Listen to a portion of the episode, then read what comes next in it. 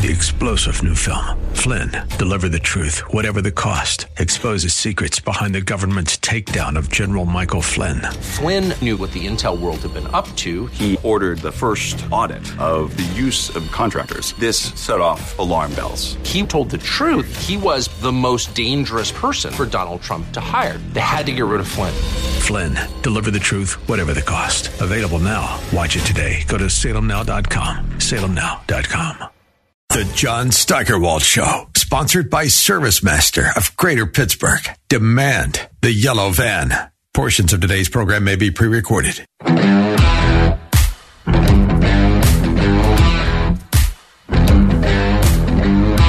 Just like downtown, only better. That's what my boss at a summer job that I had in the Strip District used to say when he was pleased with the results. Actually, he said, just like downtown, only better, but that's what he said. That was a long time ago, and I still use it once in a while, even though I never really knew what it meant. But I thought about that saying when I saw a story from the Post-Gazette on Twitter about how people don't want to work downtown anymore. A businessman named Robert Fragasso is quoted in the story. He says, quote, "My clients don't want to come downtown. My employees don't want to come downtown. Why am I spending money to be downtown?" Seems like a pretty good question. Now, I worked downtown for 23 years, and I'm coming to you right now from an office park up on Green Tree Hill. I parked for free. I won't be dealing with rush hour traffic when I leave. How glad do you think I am that I'm here instead of at Gateway Center today? Employers are having a tough time getting people to leave home to come back to work. Has to be a lot tougher for companies with offices downtown.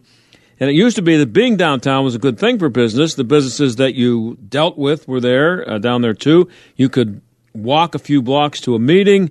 You had couriers running back and forth easily to deliver mail, things like that. Lots of good places to meet for lunch. Then this thing called the internet came along about, 25 years ago. And I've been wondering why businesses haven't given up on downtown why they didn't give up on a long time ago. If your office is in Gateway Center and you made the decision to move to a nice office park, maybe one surrounded by lots of green grass and birds chirping, you just gave your employees a $2,000 raise because of the money they're going to save on parking. I wouldn't want to be selling office real estate in any city these days. There could be tumbleweeds blowing through downtown Pittsburgh someday soon here. When we come back, a nationally known psychiatrist will be here to tell you how TikTok could be making your kids or grandkids do bad things. We'll also get her to talk about the shooting today in Tennessee. And in our second half hour, former Fox News reporter James Rosen, remember him? Well, he's going to be here to talk about his new book about the life of Antonin Scalia. Stick around.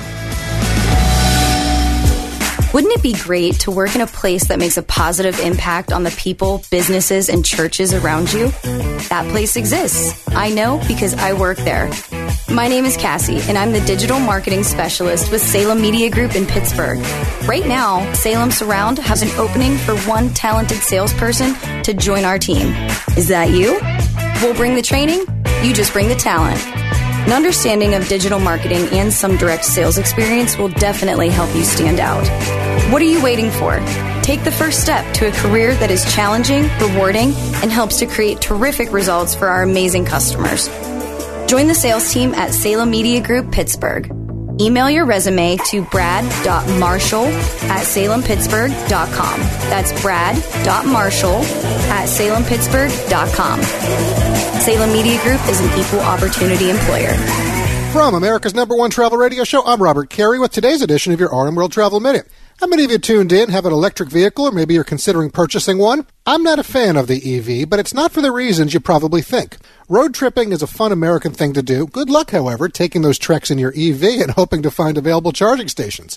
Electric vehicles aren't good for the future of our radio show or many of our affiliates across the USA broadcasting on the AM band, as manufacturers like Tesla, Ford, BMW, and Audi, they've all been removing AM radios from their vehicles, citing electromagnetic interference. We tested the Ford F-150 Lightning and Mustang Mach-E on the 2-hour long-form version of the show, show, and we had no noticeable issues getting our favorite AM stations, so I think the manufacturers are trying to cut costs and use it as an excuse. We already have big electric grid issues in this country, and as more EVs hit our roads, the more exacerbated this problem is going to become. I am, however, high on hybrid vehicles and see them as a good alternative in many cases. What do you think? Share your thoughts with me at rmworldtravel.com/contact. Have a great day, everyone. Well, just when you thought it couldn't get any better, Mike Lindell with MyPillow is launching MyPillow 2.0. When Mike invented MyPillow, it had everything you could ever want in a pillow. Now, nearly 20 years later, he discovered a new technology that makes it even better. The MyPillow 2.0 has the patented adjustable fill of the original MyPillow, and now with a brand new fabric that is made with a temperature-regulating thread. The MyPillow 2.0 is the softest, smoothest, and coolest pillow you'll ever own. For my exclusive listeners, the MyPillow 2.0 is buy one, get one free with promo code STAG. MyPillow 2.0 temperature regulating technology is 100% made in the USA and comes with a 10-year warranty and a 60-day money-back guarantee. Just go to MyPillow.com, click on the radio listener square to get the buy one, get one free offer. Just when you thought MyPillow couldn't get any better, MyPillow 2.0 gives you the best pillow ever. Enter promo code STAG or call 800-716-8087 to get your MyPillow 2.0 now. Spring cleaning is upon us, but there's one meaningful box that you don't throw away when cleaning out your closet. It's the box filled with your family's important videotapes, film reels, and photos. Hi, I'm Adam Baselogger. And I'm Nick Mocco. We started Legacy Box over a decade ago to help families organize and update their analog media to digital. Legacy Box is simple and easy. It works and is safe. Over 1 million families have trusted Legacy Box. And Legacy Box has been featured in Good Housekeeping, The Today Show, and Rachel Ray. Legacy Box is like magic, converting your shoebox of memories to the cloud or thumb drive, ready to watch and share. Declutter your closet by digitizing your media. Become more organized and accomplished, knowing your family's recorded past is safe forever. Take advantage of our spring cleaning sale going on now. It's the easiest task to check off your to-do list. For a limited time, you can get started for just $9 a tape. Visit LegacyBox.com/LBox to get our $9 sale. That's LegacyBox.com/LBox to get our $9 offer. LegacyBox.com/LBox. The John Steigerwall Show, AM 1250, The Answer. Now, you've probably heard that there was another school shooting today. This time it was at a Christian school in Tennessee, and the shooter is believed to be a 28-year-old woman. 3 kids and 3 adults are dead, last I heard. We had planned to talk to America's psychiatrist, Dr. Carole Lieberman, about exactly what it is that TikTok does to kids, and we're going to do that. But, Carole, first of all, thanks for being here and coming on again. Always good to have you. Hello. How's this? Can you hear me now? Yes, I hear you. There you are. Sorry, Carole. I was saying thank you. Yes, I'm here. So, well, I as you know, I was going to have you on to talk about TikTok. We'll do that, but right. I wanted to talk to you about the shooting, if we could. I don't know what the details you know of it, and I don't know all the details. I just know a 28-year-old woman is the alleged shooter. 3 kids, 3 adults are dead, and we are going to talk to you about the TikTok and why it should be banned. We had a segment on that on Friday with how it could be banned and why, but we wanted to get your perspective as a psychiatrist about what TikTok does. But do you want to address the shooting and just talk about that for a second? We know guns are going to be blamed, right? But this sure doesn't match the usual profile, does it? No, it doesn't. And of course, one of the most frustrating things is how little information is given out about the shooter. You know, everything is so hush, hush. Yeah. All we knew was that she was a female, and they thought she was a teenager. It turns out she's 28. But anyhow, yes, this is very rare, and we don't. I mean, I had thought beforehand that she would have some connection to the school or somebody at the school, and it turns out that she went to that school, or so some reports are saying. Yeah. In other words, that it wouldn't be just a random school shooting like we are used to. Mm-hmm. I mean, sometimes there have been some school shootings where the person was connected to it in some way, but this was really, obviously, I mean, one can only speculate at this point because we really don't know anything about her. Perhaps, obviously, it would seem that she had some bad experience at that school. Revenge might be on the. But exactly. But you know what? Exactly. It's a school that only goes up to the 4th grade, I think. Her fifth grade? So she's 28. She's been gone a long time from there. Maybe she, yes. Who knows? But yes, then you think, you know, could it have something to do with children, some connection of hers to children, yeah. Her children didn't get, I don't know. It's so hard. I mean, there's so many different possibilities, so it's really hard. But we will, I mean, the other thing, since they thought she was a teenager, one can speculate, could she have been really thin and small and on drugs? Yeah. You know, but I don't know. I mean, the answer is I don't. Are more people anymore inclined to shoot lots of people now than they ever were? Or is it just the 24-hour news coverage when it does happen? Well, no, there are more people. You know, it's a phenomenon called bedroom terrorists, meaning that during COVID, when most of us were in lockdown, we had more time to go online and to play violent video games. And there have been years, decades of research on this, showing that the more violent video games you play, the more aggressive you become. Not everybody becomes a school shooter, but they could become, or a mass shooter, but they are more violent, you know, domestic violence, parking, fighting over parking spots, air rage, all of that. And so when the lockdowns were over, people came into society loaded with bear. Yeah. Would the media be preventing shootings if they all agreed not to identify the killer in these things? Oh, I mean, yes, part of that is that the killer gets fame. And, you know, people are thinking that, you know, that we're in this strange existential kind of no man's land right now after lockdowns, where no one really knows yet what normal is. And a lot of people are feeling like that we're more in touch with our mortality. And so a lot of people are feeling like, you know, hey, I'm going to die soon anyway, or this world has changed us too much. You know, I don't want to be in it anymore. And so people are just doing things that, you know, 5 years ago they would have never imagined themselves doing. Well, and we're talking to Carole Lieberman. She's known as America's psychiatrist, and she's also the author of Lions and Tigers and Terrorists, Oh My, How to Protect Your Child in a Time of Terror. You know, you hear about suicide by cop, where a person commits a crime pretty much knowing that he's going to get in a shootout with the cops and he's going to be killed. Right. Yes. Has this become a new way to commit suicide by cop? In other words, it's a lot more impressive, if that's what you're looking for, to go out with a bang, no pun intended, by shooting a bunch of people before you get killed by the cops, and you know, leaving a legacy, you could call it. Yes. Yes, going down in history. Yeah. One way or the other. If you can't do it for, you know, making some big accomplishment and that you're giving to society, then this is a quick way to do it. Not a preferable way. No. Yes, you know, I mean, suicide by cop has been around for quite a while, but yes, it does seem as though there are more of them, you know, possibly because there are more of such crimes, but also you know, we are certainly seeing. It seems like we're seeing more of them. Well, you're a psychiatrist, and I wonder if you could just try to get inside someone's head who has suicidal thoughts, and instead of going down in the garage and turning the car on, or just pulling out a gun and shooting themselves in the head.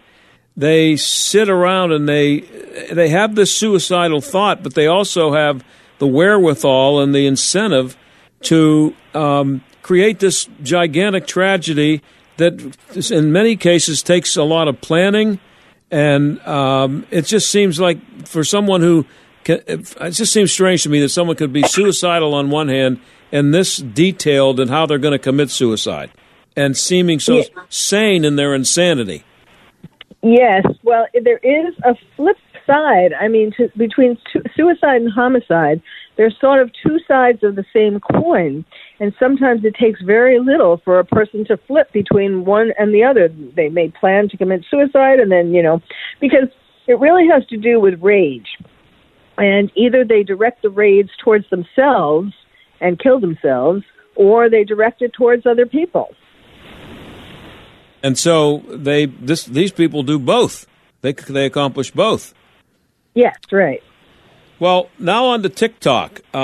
We talked about Congress working on banning it here on the show on Friday. What is it about TikTok that makes it harmful to kids? TikTok is what I call the Chinese spy balloon of the Internet, and it is child abuse.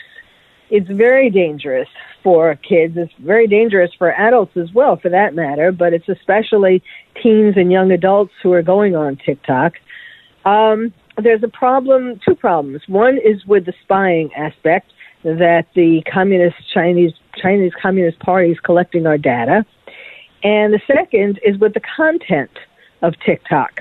There is such dangerous content, both in terms of challenges that they present that kids are just like so ready to jump on, challenges like how to kill yourself, talking about killing yourself. And at the I watched the hearing. It was just so you feel dirty when you, I don't know if you saw it, but I saw parts of it, yeah. Because the CEO of TikTok was just, he was just lying. Every time he opened his mouth, he either lied or he said, I'll get back to you on that. Mm-hmm. Now, what do you mean, I'll get back to you on that? He knew he was going to be testifying at this hearing. You would think that he would have prepared the answers to things that he expected to be asked. But there are things on there, content-wise, there are things on there like that make kids depressed and anxious, that tell kids, as I was saying, with these challenges, whether it's how to choke yourself so you can get sexual excitation, a thrill out of it. And then, of course, there was a case, at least one case, where the child did, went too far and he choked himself and he died. There was the example that they gave in the hearing. There were these parents of a boy who had followed some TikTok advice, telling him that, you should kill yourself because the world isn't worth it and this and that. And he stood in front of a train and got killed. Also, there are things, apparently, TikTok has gotten into the incel game, like Brian Koberger telling young men why they should become incels and how they should hate women and, women are terrible and all the things, you should rape them and kill them and all of this. Also, what else do they do? One of the things that bothers me as a psychiatrist is that there are people on TikTok. Anybody can go on TikTok and, mm-hmm. and make an account.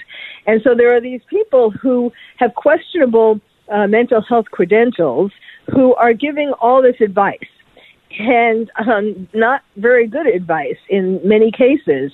And also, in addition to it not being good advice, when they're talking about symptoms of certain kinds of disorders, kids have now been taking those symptoms, acting out those symptoms, pretending that they have or believing that they have, and then accentuating these various symptoms like borderline personality or something. And so they develop or pseudo-develop these kinds of psychiatric problems. I mean, there are just anything that you can think of that is bad, you can find on TikTok. And what is it that makes it addicting, though? I mean, how is that TikTok itself more addicting than some other things that pop up on the Internet? What did the Chinese come upon that they found out they could not only entertain kids and maybe infect them with the propaganda, but also addict them to it? Well, yes. Well, that's the whole game of all of these social media platforms. Facebook, Instagram, all of them are trying to do the same thing, which is to addict the kids, viewers, so that they'll spend more time on the platform, because then they can show them more ads and they can charge more for the ads. And that's how they make their money. You know, people think, oh, this is great. This is free stuff. It's not free. Your viewing is being sold to all these advertisers. And the way TikTok, I think, does it better or worse, depending upon how you look at it, is that they are really quick at sending you, if you look up something about whatever topic you look up, they send you more of it. So if you look up something like depression, they send you more and more TikToks, you know, views of things that relate to depression. So that would include suicide, for example. And it's just overwhelming, you know, the things that you see and you hear, and you know, it's before you know it, you're sucked in, and you think, yeah, that's a good idea. What age are we talking about here, Carole? I mean, it could be any age. You know, that was one of the interesting things, too. I don't know if you saw this part, but the CEO was asked about, do his kids watch these things? Yeah. Did you see that? Yeah, and he said, well, my kids live in Singapore, so they can't see these things. What a cop-out. And if they lived in America, you see, I mean, that showed that the kids in America are getting very different things on TikTok than kids in Singapore or, you know, China. You know, they're getting actually more educational kinds of things. So this is all, you know, we're seeing more and more of China, you know, saying, being more aggressive, being more openly aggressive to America. And this is, I mean, when you see that, there's no question that this is part of their plan to first of all, to dumb down kids. And second of all, to, you know, get them to warp their mind in all these different ways. And what's the long-term effects? You know, you talk about a kid, you know, kids standing in front of a train. And what about when these kids are no longer kids? We haven't seen that yet. TikTok's pretty new. What are these 15-year-old, 14-year-old girls going to be doing when they're 25 as a result of what they were doing on TikTok now? Well, yeah, that's a good question. You know, people, just like what you're doing in real life causes memories that affect you and behaviors that, you know, affect you later on. I mean, it's not like they go away, you know. I think it's going to, like, a good example would be the girls who watch TikTok videos about their body, you know, about whether it's how thin they should be, you know, how guys only like girls who look like this, and they get that impression, and then they go and have plastic surgery and all of that, and of course it's affecting, you know, that's what they think about themselves, and that's what they're going to teach to their daughters. Yeah, and any reason to expect enough parents to prevent their kids from using it to put TikTok out of business? Or does it have to be the government to put them out? Well, you know, in a perfect world, it would be parents who would prevent kids from watching TikTok, spending all these hours on TikTok. But not just saying you can't watch it, but really it would have to be, because there's no way of controlling that completely. You know, they could watch it with a friend or... Yeah, right. But what you have to do is, like, talk about all of these examples of dangerous things that are on TikTok, and talk to your child about how, you know, why this is bad, what this means, what happens to you when all of this goes through your mind, and how this will affect you for the future. Well, Carole, I'm out of time. I appreciate it, and I think TikTok's going to be around for a while. We'll see. When next time we have you on, maybe it'll be banned. That would be a good thing.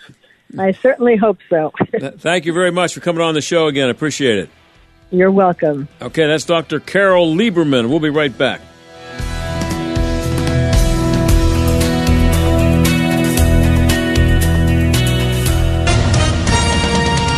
With SRN News, I'm John Scott. There's been another school shooting in America with reports of 7 dead, including 3 children, at a private school in Nashville, Tennessee. There are images of students in their parochial school uniforms being led out hand in hand by police. The Covenant School has about 200 students, grades pre-K through 6th. Metro Nashville police say the gunman is dead after a firefight with officers. A local reporter's mother-in-law works at the school and said she had gone outside for a break. When she came back in, she heard the gunfire. I'm Jackie Quinn. The shooter identified as a 28-year-old woman who had entered the school through a side entrance.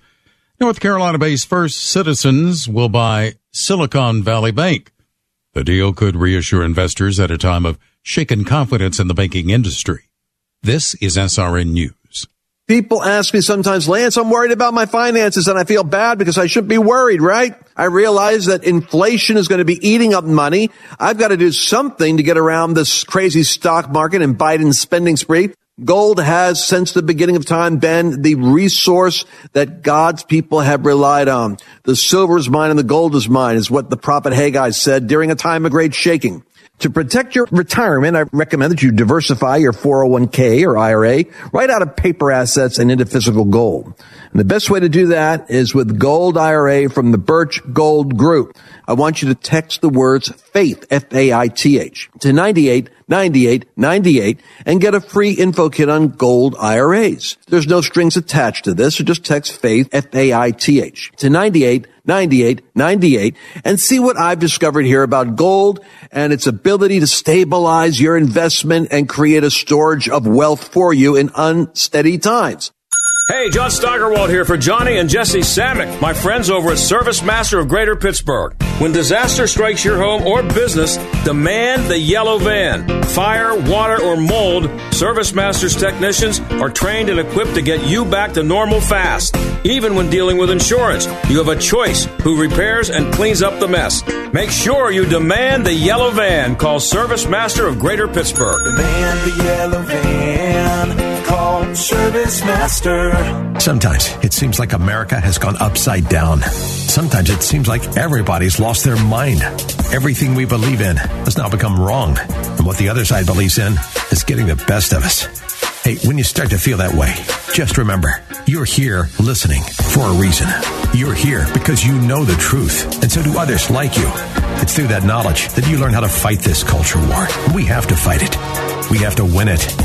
AM 1250, The Answer. Well, just when you thought it couldn't get any better, Mike Lindell with MyPillow is launching MyPillow 2.0. When Mike invented MyPillow, it had everything you could ever want in a pillow. Now, nearly 20 years later, he discovered a new technology that makes it even better. The MyPillow 2.0 has the patented adjustable fill of the original MyPillow, and now with a brand new fabric that is made with a temperature-regulating thread. The MyPillow 2.0 is the softest, smoothest, and coolest pillow you'll ever own. For my exclusive listeners, the MyPillow 2.0 is buy one, get one free with promo code STAG. MyPillow 2.0 temperature regulating technology is 100% made in the USA and comes with a 10-year warranty and a 60-day money-back guarantee. Just go to MyPillow.com, click on the radio listener square to get the buy one, get one free offer. Just when you thought MyPillow couldn't get any better, MyPillow 2.0 gives you the best pillow ever. Enter promo code STAG or call 800-716-8087 to get your MyPillow 2.0s now. AM 1250 and FM 92.5. The Answer. WPGP, Pittsburgh, a division of Salem Media Group. Listen on the Answer mobile app, smart speakers, TuneIn, iHeart, or Odyssey. AM 1250, The Answer. Weather. Tonight we'll see low clouds. Expect a nighttime low of 33. Tomorrow, mostly cloudy skies. Tomorrow we'll reach a high of 48. Partly cloudy skies tomorrow night with a low of 27. As we look to Wednesday, we'll see clouds limiting sunshine. It will be breezy in the afternoon. We'll reach a high Wednesday of 53. With your AccuWeather forecast, I'm Drew Shannon. This is the John Steigerwald Show on AM 1250 and FM 92.5. The Answer. Now, Antonin Scalia died in 2016. He was a Supreme Court justice for 30 years. He's one of the great heroes of the conservative movement. James Rosen is the chief Washington correspondent for Newsmax, and he's the author of Scalia: Rise to Greatness, 1936 to 1986. He joins us now. James, thanks for coming on the show. Congratulations on the book. Oh, you're very kind to have me. Thank you. So this is volume one. I'm just wondering, did you start out with a plan for two volumes, or was it a case of finding out you just had too much good material for one book?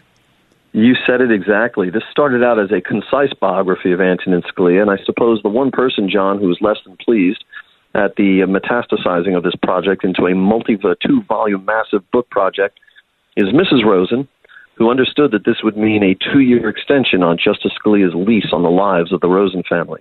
Oh, okay, But yeah, I knew Justice Scalia a little bit. I was privileged to know him. When I first came to Washington in 1999 as a young correspondent at the time for the Fox News Channel, one of the first things I did was write to Justice Scalia seeking an interview.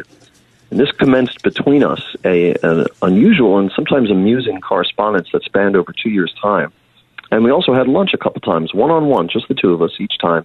They were off the record, but we drank wine. He made me eat off of his plate, John. I said, Mr. Justice, I couldn't. He said, come on. So now I'm shoveling vegetables from Justice Scalia's plate into my mouth. And he even gave me a ride back to my office both times. That's and amazing. I confirmed, John, with students who were classmates of Antonin Scalia's who traveled with him for debate tournaments all the way back in the 1950s up through Supreme Court clerks into the 21st century that being a passenger in a car driven by Antonin Scalia was as unnerving an experience for them as it was for me. He was very generous to a young reporter all those years ago. This was around 1999, 2000, 2001, that I resolved that someday I would write about him. So the seeds for this book were planted back then, 24 years ago. Even longer, because I first became fascinated with Justice Scalia when I was a high school student in the 1980s, watching him on these PBS programs where there were sort of theater in the round settings where they'd have eminent minds debate hypothetical situations. And he was just struck me as so fundamentally different from the other people on these panels. He was sarcastic and funny, and he spoke in a language that a non-lawyer could understand. And that's why I wrote to him some 15 years later when I made it to Washington. It's getting back to the fact that he accepted or corresponded with you or gave you the time of day. I guess might surprise people that a punk reporter would get the attention of an esteemed Supreme Court justice. Were you surprised with the response you got? I was. I mean, I wrote. We had a sort of very amusing back and forth. The substantive discussions that we had at those lunches, which I think were historically significant, will nonetheless remain off the record. In Volume 2, I do hope to publish from the excerpts from our correspondence, but I will tell you one thing that happened in lunch. So I got there first. This was a place called the AV Ristorante Italiana. It was a very modest Italian restaurant that was at that time located in a fairly sketchy part of Washington, and it was his go-to place since the 1950s.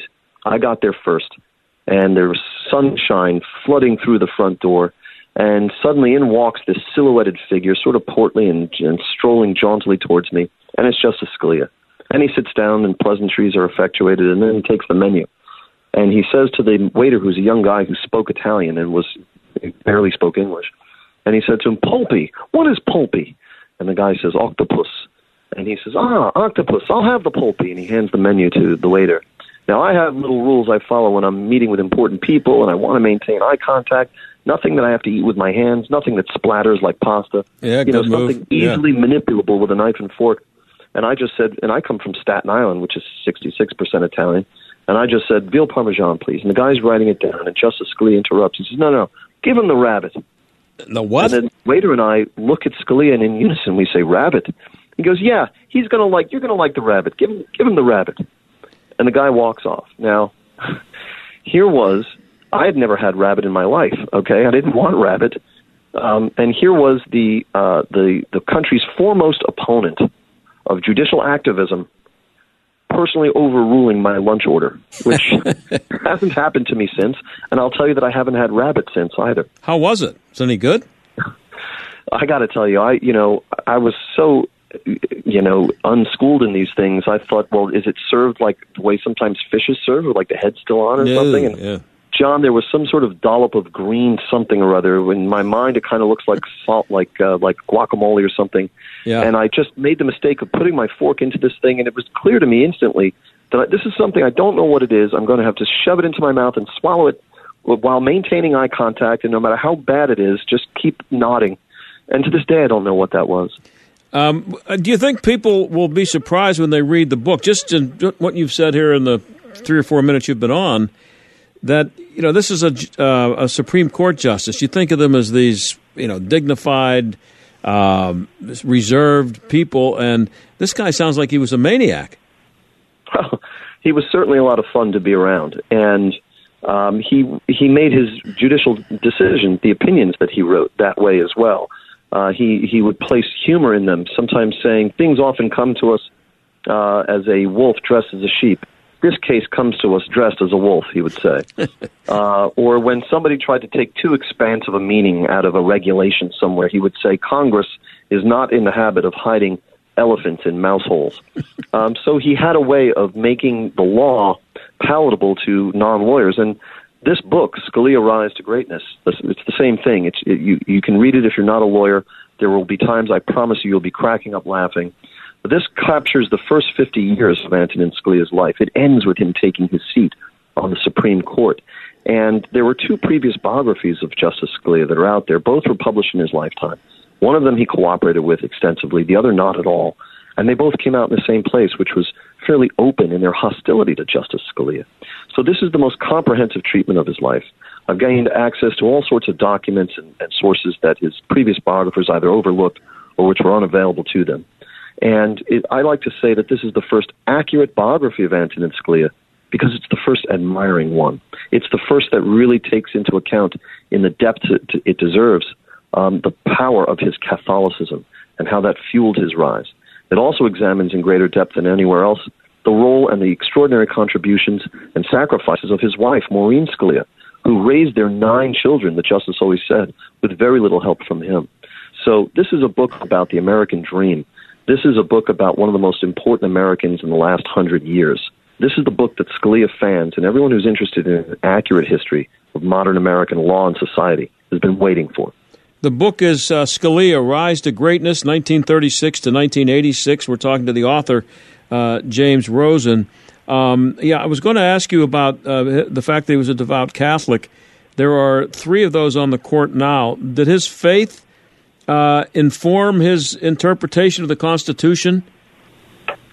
Only in a limited way, and he was very sensitive on this point. Justice Scalia never wanted anyone to believe that he would inject his Catholic views or the tenets of the Catholic faith into his rulings on the law.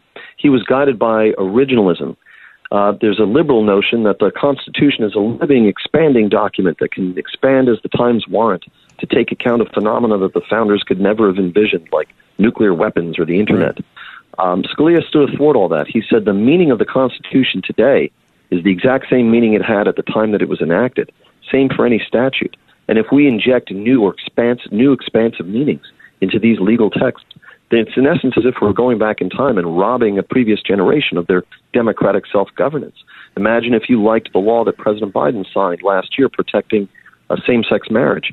What if 10 years from now a judge or a justice comes along and says, well, actually it should mean this. We want to expand the meaning to mean this.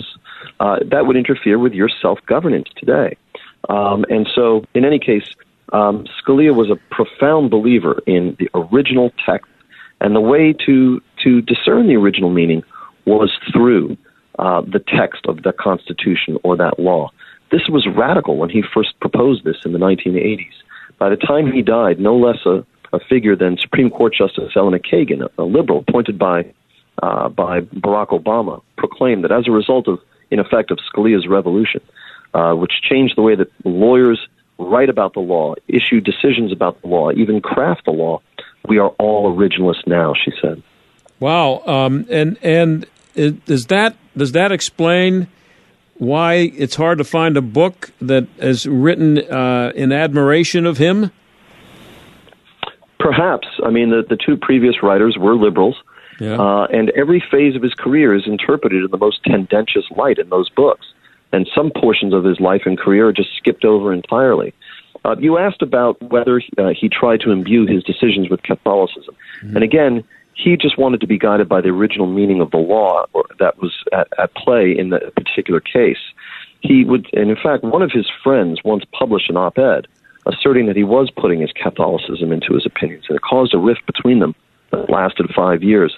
Scalia would say about this, there's no such thing as a Catholic hamburger. The closest we can come to a Catholic hamburger would be a hamburger that is made perfectly. It's interesting that that he was a devout Catholic. There are three of those on the court now, as I said. How do you think he'd feel about that? Well, having just laid out his philosophy that latter-day sensibilities are not to be grafted onto existing canons or existing canons of work or texts, you'll have to forgive me if I'm leery of attributing to Antonin Scalia, who passed from the scene 7 years ago, any specific thoughts about current events or personality. Yeah, did he? And this is interesting because the book, you know, this guy is if he's well known to people, it's because he was a Supreme Court justice, and for most people, he wasn't very well known unless you were really following things closely, you know, coming out of Washington. So he didn't become interesting to people until he became a Supreme Court justice. So I just think it's kind of interesting that you are writing a book about a guy. And it ends with him becoming a Supreme Court justice because it's a great question, and I made that decision as a writer because there was, as you say, so much great material. Yeah.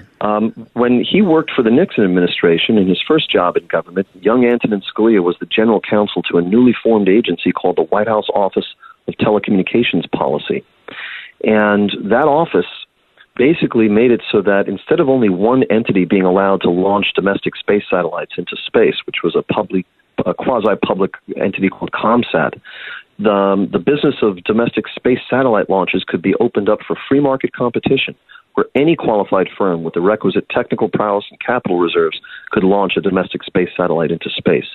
And Scalia and his boss got that through the bureaucracy. It's called the Open Skies Policy. And it turbocharged the telecom revolution that we know today.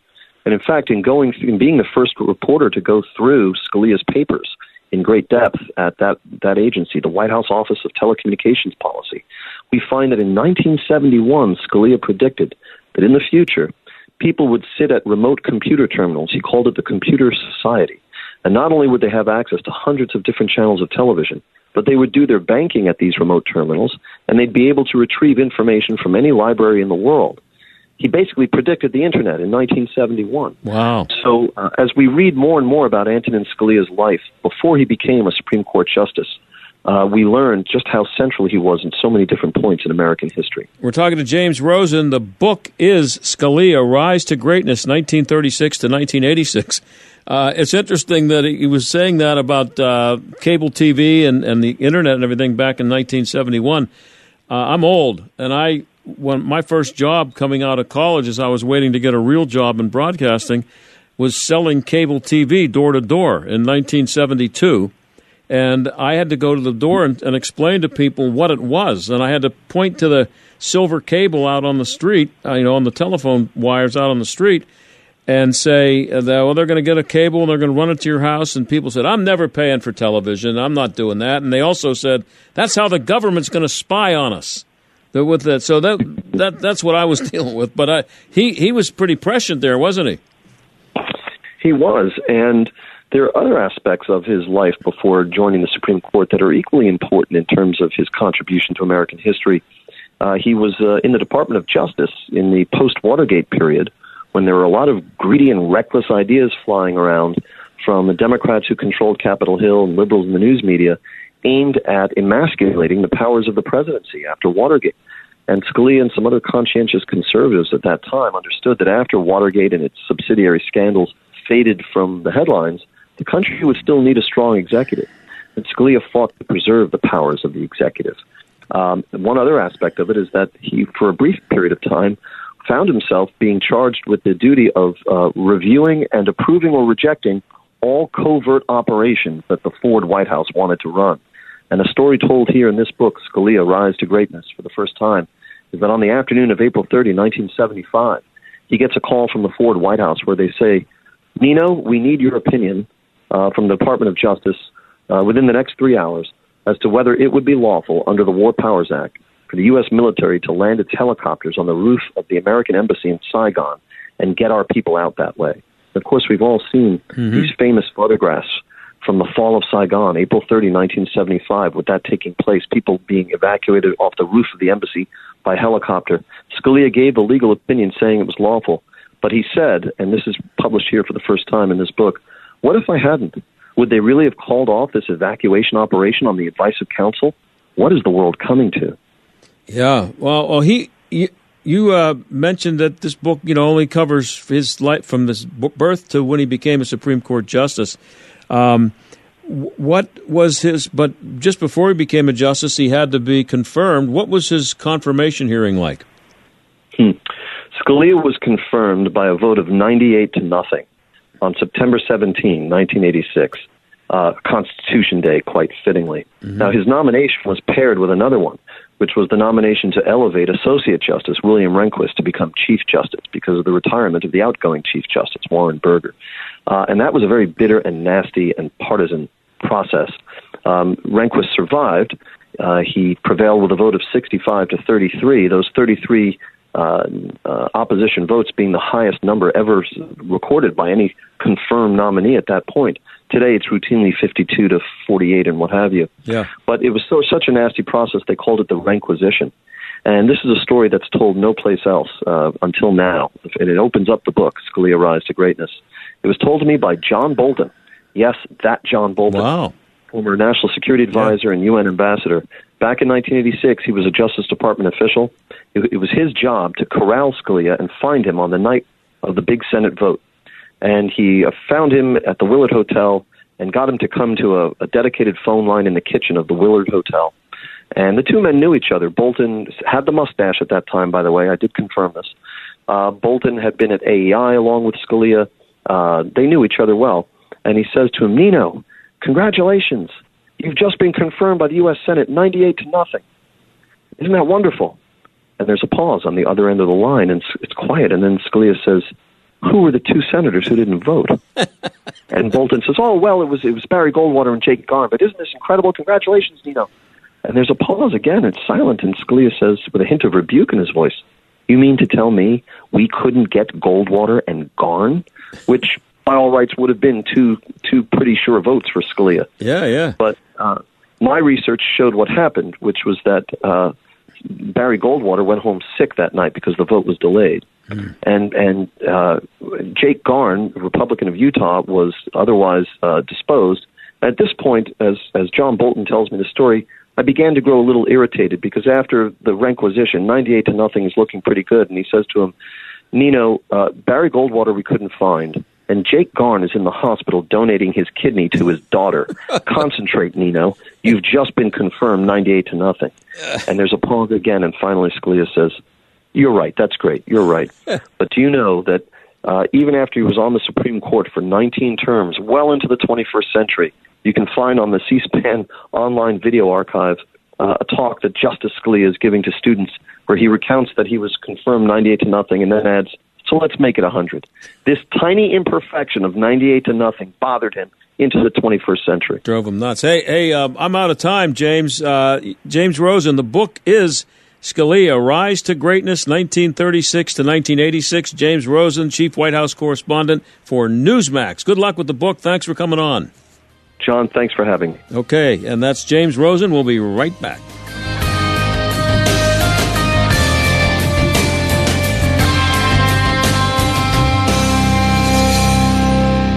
Hey, John Steigerwald here for Johnny and Jesse Samick, my friends over at ServiceMaster of Greater Pittsburgh. When disaster strikes your home or business, demand the yellow van. Fire, water, or mold, ServiceMaster's technicians are trained and equipped to get you back to normal fast. Even when dealing with insurance, you have a choice who repairs and cleans up the mess.